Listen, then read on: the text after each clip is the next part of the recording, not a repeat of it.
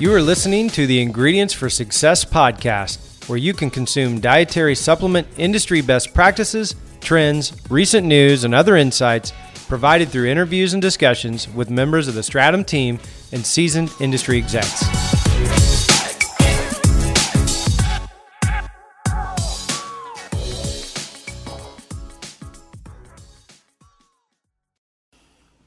Welcome back to the Ingredients for Success podcast. I'm Andrew Rice. And I'm Jackie Rizzo. If you enjoy the podcast today, be sure to go to iTunes and YouTube and rate the show as well as subscribe.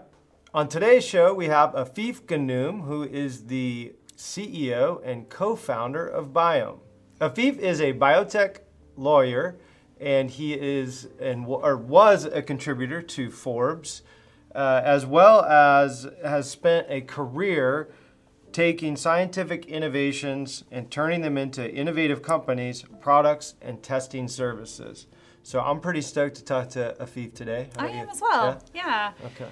But before we get started, can I ask something? Yeah. Okay. Please do. Okay. So I'm super curious about the artwork behind you. Um, from my understanding, it has to do with like your family adventures. Is that correct? Yeah. So a buddy of mine is just this awesome artist, and he did this all with a Bic pen. So it's uh, the idea was that's my dad on this side. Oh, I, I keep messing up in the camera. Uh, on that side, and then that's me, and I'm and it's my son and our office manager in a guacamole eating contest. So uh, the idea is, you know, we always try and keep it light, and you know, no matter what, just have a good time. But yeah, it's uh, it, it's pretty amazing, talented guy, you know. I would say so if that's with a Bic pen. Now, is that in your house or is it in the office? This is in the office. In the office, okay. Mm-hmm. Now, do you have one in your house or did I read that somewhere? Yeah, so I have a uh, mural. So he's done a bunch of, of, drawings for me. He did one of our whole family going to space, another one of my son and I hunting sea monsters. So, you know, my, my idea is basically over, you know, the, the kids being little, anything they think would be awesome that you know, once a year I get my buddy Jimbo, who's the artist, to bring, you know, one of these things to life so that down the road they'll have a whole bunch of these.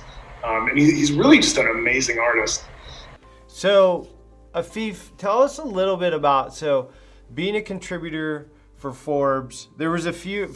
Uh, there was a few of your articles. We did thoroughly enjoy your articles. We are big fans mm-hmm. of technical writing or, or just writing in general with a little bit of humor because at the end of the day, who wants, well, we all need some humor. That's right. We all just need a little bit of humor. So we really enjoyed uh, your articles. Uh, there was one, there was one article that you were talking um, about an agency pitching you, and just go, I, I come from the agency world too, so I like I just I can put myself in that situation with you as as a as a customer potential potential client. Um, and there was this part in here. It said they were super aggressive, telling me that the other PR firms that I don't know you're likely talking to, am I right? Were losers because they're like I feel like that happens so much. They just like dog the competition like as soon as before they say anything. And typically though that turns me off. I'm like, eh, okay, you've already dogged so. And then uh, and then kill if I have to in order to get your story blank everywhere. I'm just like that. That had to have been a pretty interesting meeting. Yeah, like the you know, and again, you you come out of the agency world. The, the problem is it's there's it's very difficult to know how good agencies are off of case studies and you know I, I more and more I, I say this like you're not going to know until you're in the mix so for me I, I always hate that when someone's like super aggressive. I'm all for like you know putting yourself out there and saying we can do a great job but like there's a way to do it you know? So i don't know on the agency side anymore i'm very careful that you know i'm willing to give a lot of people a try but i've got to have an easy out you know because yeah. otherwise it gets too tricky. Well you get like you know, at the beginning of those, it's like every relationship, right? You, you, at the beginning of this relationship, you really don't know where it's going. You're hopeful, right? You hope it's going to go well, and you really hope that all those acronyms and all the things that they are talking and saying are going to actually come through, right? Mm-hmm. And not just come through because I think that there's still half of the agencies out there that are this sounds terrible, but collecting a check, right? It's about the money, not near as much about the results for their customers.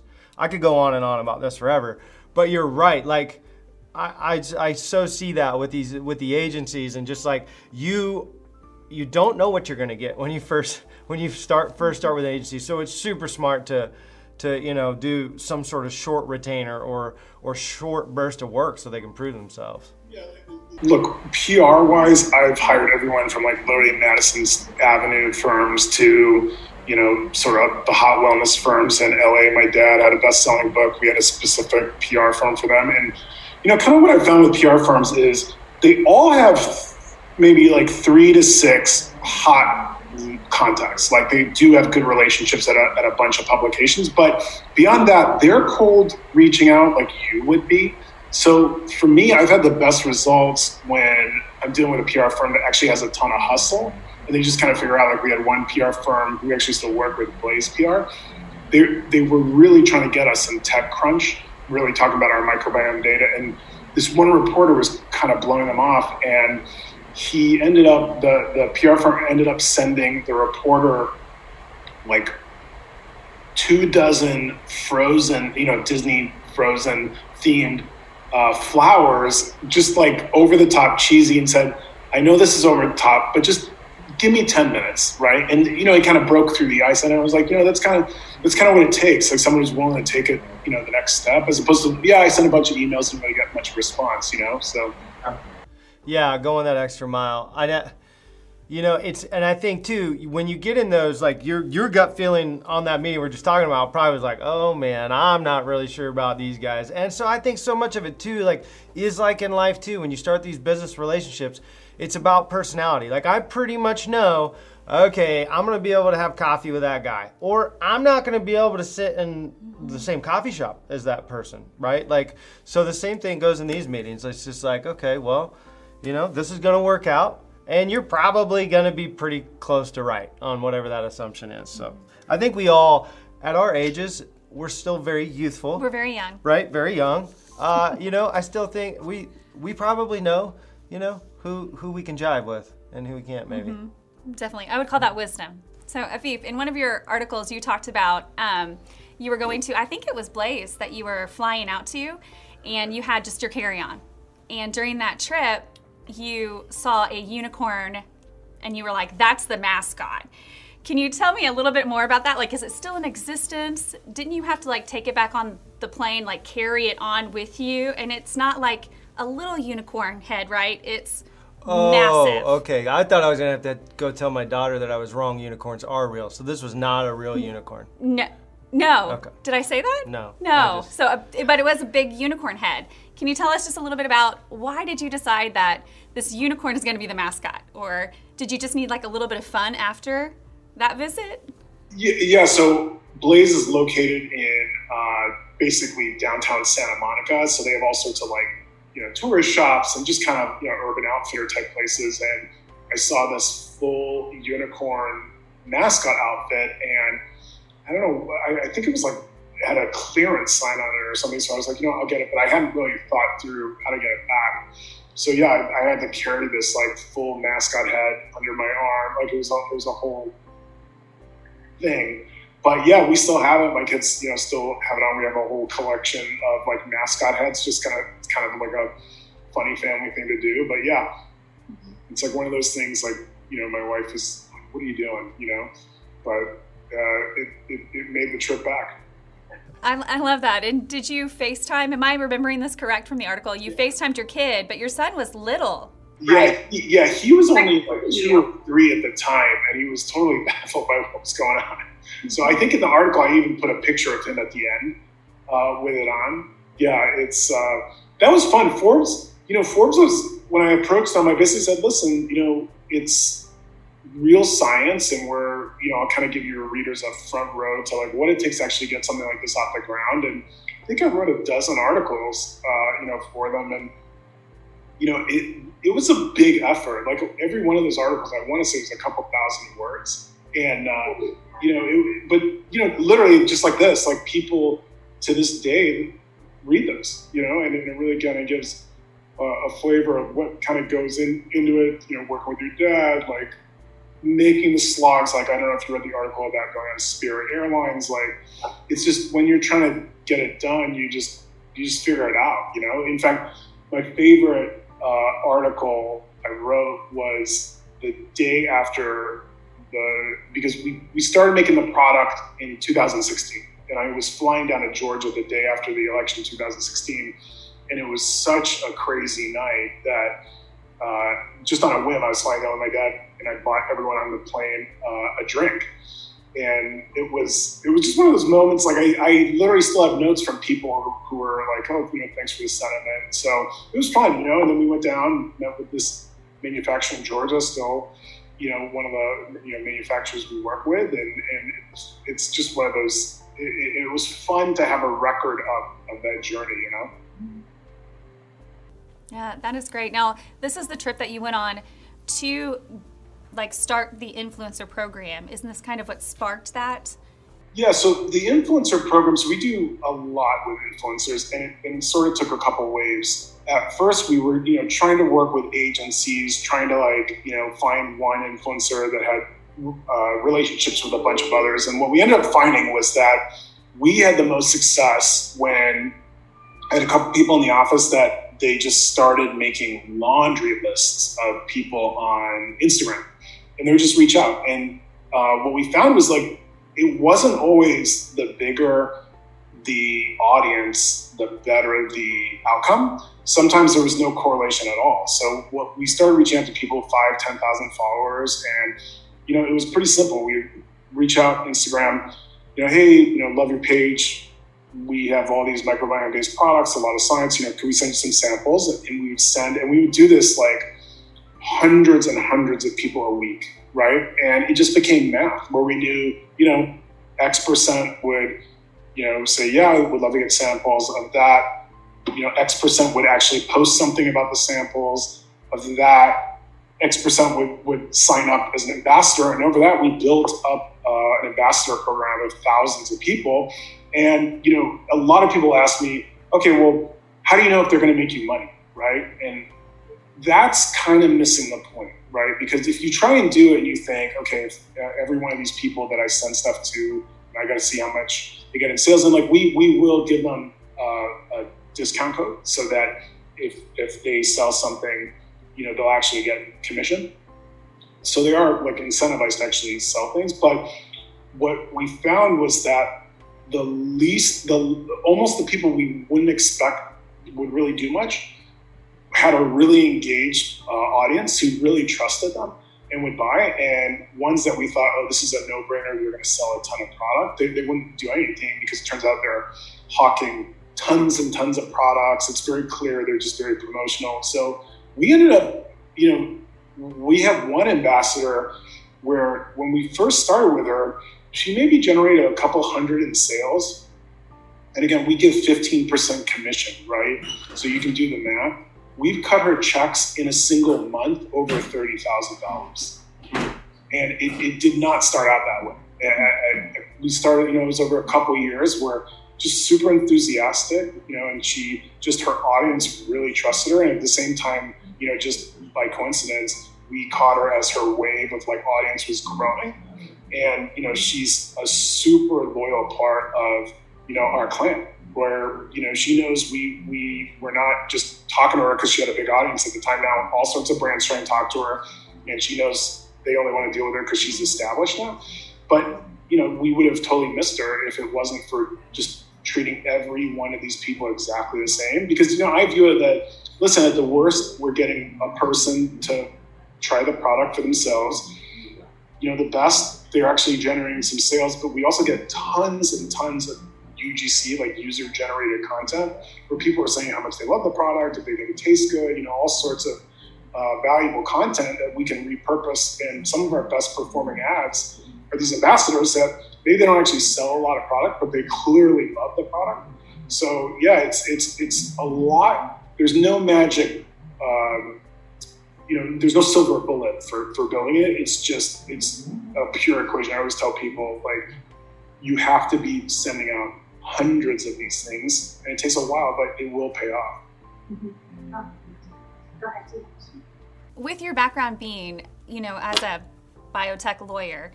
How do you monitor what they say on social media? Because I would think that would be a little bit of a mm. regulatory issue, or it could be. Mm. How do you deal with that? So we, every uh, person, we call them ambassadors. Everybody, every person who signs up as an ambassador has to sign an agreement. We lay out specifically what mm-hmm. they can and cannot say. We, they have to include, uh, you know, hashtags that they're uh, or, or mention that they're sponsored. It's considered a sponsored or post or an advertisement. We, you know, literally lay out. You can talk about the product like this. You cannot talk about the product like this because what uh, the FTC uh, and FDA as well, but this is really an FTC regulatory issue. You're responsible for what your ambassadors say, right? And um, you know, especially when you're dealing with hundreds and hundreds of people, like you can try your best, but you know, sometimes there, there, people will say stuff and you can ask them to bring it down, and, and you know, you, you only have so much control. So a lot of times, what it's coming down to is, are you in good faith doing things to uh, limit that, right? Because you know even the regulator, even the regulators are, are people too, right? So they they you know if it passes sniff test that listen, this is a company, they're not you know this is a good actor. They're they're trying to put in proper uh, controls, and if someone says something and it sort of slips through the crack, well, okay, correct it, but you know the, that that's not malicious, right? As opposed to like, you know, everybody's kind of seeing companies out there where people are going nuts, like they're saying wild things. There's really no controls. Yeah. If the regulators come talk to you then, and it's like, oh, well, I, I didn't tell them to say that. Like that, that's where you're not right. going to get, you know, a good, a good dialogue. So yeah, you're 100 percent right. It's it's that's why like building an influencer slash ambassador program. It's a lot of work, but um, you know, it, it really can pay off if, if you get it going well. Mm-hmm. So, if there was a few things that you had mentioned there um, when you were talking about the ambassador and influencer program that you have built up. So, I think like some key takeaways I, I heard were just like, I, and I think we we've experienced this here at Stratum. It's like we have to do more volume, right? Mm-hmm. So, like, you you know, taking you know a couple at a time, and you know onesies and twosies, and like yeah, it works, but man, it's going to be so slow. it, it is. It, mm-hmm. it is mm-hmm. so slow. And then so, I think like volume, and yes, that means a lot more work, uh, especially on the front end. But I, I do feel like how that I could see how that would totally pay off. The other things I heard were loyalty, right, mm-hmm. trust, and, and, love the product. So I think from both ends, mm-hmm. the ambassadors. I mean, tell me what you think about this, but from both ends, the ambassadors as well as the end customers have to have they have to have that loyalty loyalty to you mm-hmm. loyalty to their consumer and the consumer then has to feel that loyalty from both them and the brand that they are mm-hmm. pitching because like you said you know if it's a if it's an ambassador or an influencer and they're just you know they're they're just pitching everybody people know know that they just they can see mm-hmm. through that and and so um, you know, to really grab the consumer loyalty. So anyway, I think loyalty and trust, and then loving loving the product at the end of the day. You know, we mm-hmm. I just read something else again yesterday about just products in general. It's just like, yeah, you can do everything in the world. And you could have the best marketing and the greatest this and the greatest that. But if at the end of the day, your product is ter- like flavorless or tastes like whatever or doesn't work, then whatever. So they gotta love the love the product. Yeah, that's table stakes. I think a lot of times people forget, you know, because I do a ton in digital marketing, and you know, I'm in these, you know, groups of just other e-commerce entrepreneurs, and uh, you know, once every probably month, someone will gut check the group and be like, "Listen, you're not selling digital marketing. Digital marketing is a tool to sell your products. If your products are junk, it doesn't matter. There's no sort of uh, hack or trick or like technique or tactic that's going to overcome the fact that you have a junky product, you know? And, and it's the same, uh, like you were saying, like, I listen to a ton of podcasts. You can tell when a host is doing like a read advertisement if they're just sort of picking up something and they're like, that's why I really recommend, and it's like, this is just an ad. And then you, you know others where like, you know, sometimes I'll go off script and I, I was, I was talking about, I listened to this comedian his uh, podcast, and he was he was pitching Butcher Box, And in the middle of it, you know, they're saying he was saying the deal was something like, you know, anybody who uses my code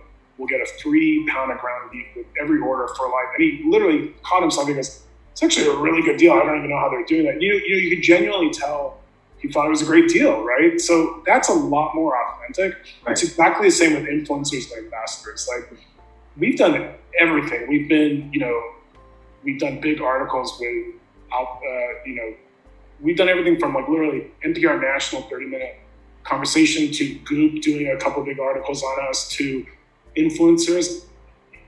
You know, the most resonating ones are the ones where the audience can genuinely tell the person uses the product, right? right. Like, yeah. like they, they, they actually like it. You know, they, they're seeing these people and, and they're oftentimes truly living what they're talking about. You know what I mean? And, and, and sometimes, like, everybody has this picture of sort of like the person, you know, a woman in like a Lululemon model is going to be like the ideal influencer for this type of stuff. We've had actually some of the most successful words people that they're trying to live a healthier lifestyle. They're trying to get in shape. They're trying to eat better. And that's sort of their message on social media. And their audience really trusts them. You know what I mean? Because they're like figuring it out along the way with their audience. And that resonates a lot more than someone who seems to be like unattainably, you know, fit or like, you know, just clearly never eats. Unreal. Yeah, it's not real. It's not. It's not. It's not relatable. You know. Mm-hmm. Yeah. Yeah. No, it's so true. It's so true. Like, um, you know, nobody nobody starts super fit. Nobody right? And so we all know that like this is the journey that people are on. And i think more and more people are drawn to that now as we've become um, as a society more not just accepting like we want that. We want real right? We mm-hmm. we grew up on reality tv and like real it, we want real. And we so, do. Yeah we do. It reminds me it kind of goes back to the dove campaign what you're mm. saying. I feel like that was kind of the starter into we don't need the unrealistic, you know, expectation here, but we need the real. And right. that becomes beauty and that becomes mm. what is more attractive. Yeah. And so I appreciate that you saying that, especially about influencers.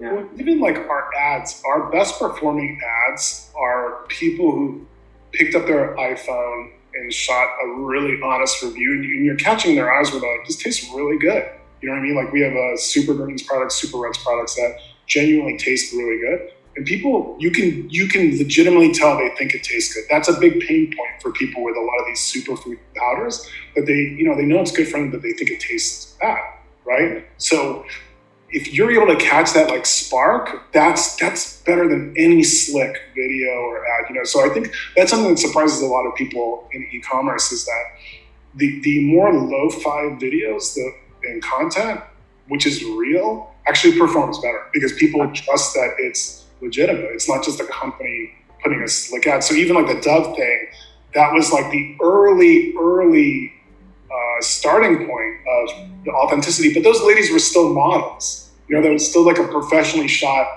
ad. You know what I mean? So I think you know you're starting to see it where it's you know I launched a product eight years ago in the oral care space. We were in 27,000 stores we were in national TV ads, $100,000 production, all this stuff, right? The agencies we used then don't even exist. Now, You know what I mean? Because that's not what resonates with consumers anymore. It's, it's really this user generated content. It's you know quick eye catching. You it's, it's really fascinating. Mm-hmm. Yeah, it's really the agencies that understand maybe you know, you know the the user generated generated content is is more powerful than the content they're going to create. So they embody that as an agency and they build their strategy on that and all mm-hmm. their customer strategy upon that foundation as well. So yeah it's it's crazy to see crazy to see that. And it's like you look at like like what's real and we like 2020's been every you know everybody's saying it's a dumpster fire. It was a dumpster fire. There was good parts of it just like every year or whatever but it's been tough for a lot of people out there. And so you know and i think the the whole video i wish i could remember the guy's name We're on the longboard with the ocean spray right? Have you seen this right? And like you everybody everybody has the same reaction. Because it's so real this guy is so real. I think that is exactly why he just captivated everybody. He's just real. He's just chilling, longboard, yeah, 2020, whatever. But he's got his ocean spray, and he's just got you know what was Fleetwood Mac uh, playing in the background. It was the music, it was everything. It was just like he was a real dude. Like how many times you see. You know, stereotypically see somebody on a longboard and drinking ocean spray and listening to Fleetwood Mac. Like this is like but people needed that. People right now needed something to, to lift their spirits. Well, and what was smart was Ocean Spray like leaned into it. Fleetwood Mac leaned into it. Like they now, I don't know if you guys heard about the Sherwin Williams uh, thing a week or two ago. They had a young worker, like early 20s, that was making TikTok videos. Uh, he was a store employee. And he was making these TikTok videos about how to do different paint projects with Sherwin paint. He's getting millions and millions of views. They fired him. They said, you know, you were using uh, store paint to make these videos. And, and everybody in the industry is like, what are you doing? Like, you cannot pay for that type of engagement. And then every other big paint company in America offered him a job, and he ended up going with like a sort of a smaller one down in Florida. But it was like you're going to see these companies that are dinosaurs that just do not understand the way mm-hmm. things are going, and then you're going to see ones that lean into it, you know. And so, smaller companies like us, like yeah, listen, it's part of it is what works, and you got to rely on performance marketing, and part of it is we're not buried in a 80 person marketing organization where there's 90 levels of approvals and all these things. So it's going to be interesting to see how it really shakes out. You know? Yeah, agreed. Mm-hmm. That's true. You know, it kind of reminds me of Have you seen um, the New Yorker? Their cover, their recent cover.